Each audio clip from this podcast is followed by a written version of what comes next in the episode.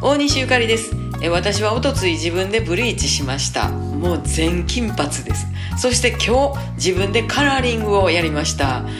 ねえなんかあのもともと私は美容師さんに憧れてましてなんかカットしてもらう時とかあの髪の毛染めてもらう時は寝ずにガン見しておりますんでこうやってやるんやああやってやるんやみたいな感じでずっと見てたから見よう見まねってこういうことですね、えー、自分で三面鏡でやったわけですよ。そして色なんですけれども超紫なんです。もう紫です。初めてこんな色入れたんですけどもなんとなくですねあのナスビのヘタ取ったら白いとこ出てきてそっから本体の濃い紫までの間の紫ってありますやん。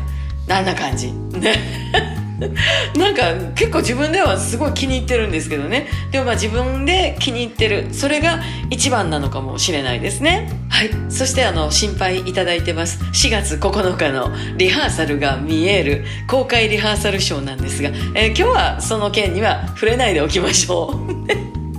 また明日大西ゆかりでした。